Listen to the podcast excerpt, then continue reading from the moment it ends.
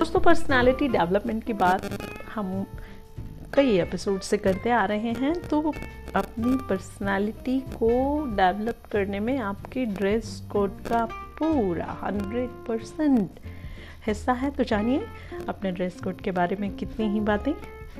कहा गया है दोस्तों कि प्राचीन काल से ही वस्त्र मानव के साथ जुड़े हुए हैं। और वस्त्र।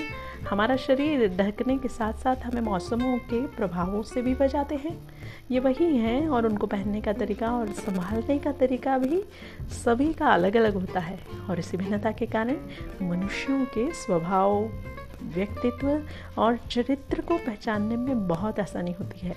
दोस्तों, रंगों का चयन, पहनावा और कपड़ों की स्थिति भी सामने वाले का स्वभाव और व्यक्तित्व कैसा है इसे समझने में बहुत मदद करते हैं हेल्प करते हैं। तो आने वाले कुछ एपिसोड्स में हम आपसे बात करेंगे कि व्यक्तित्व और स्वभाव आपके ड्रेस कोड कैसे बताते हैं।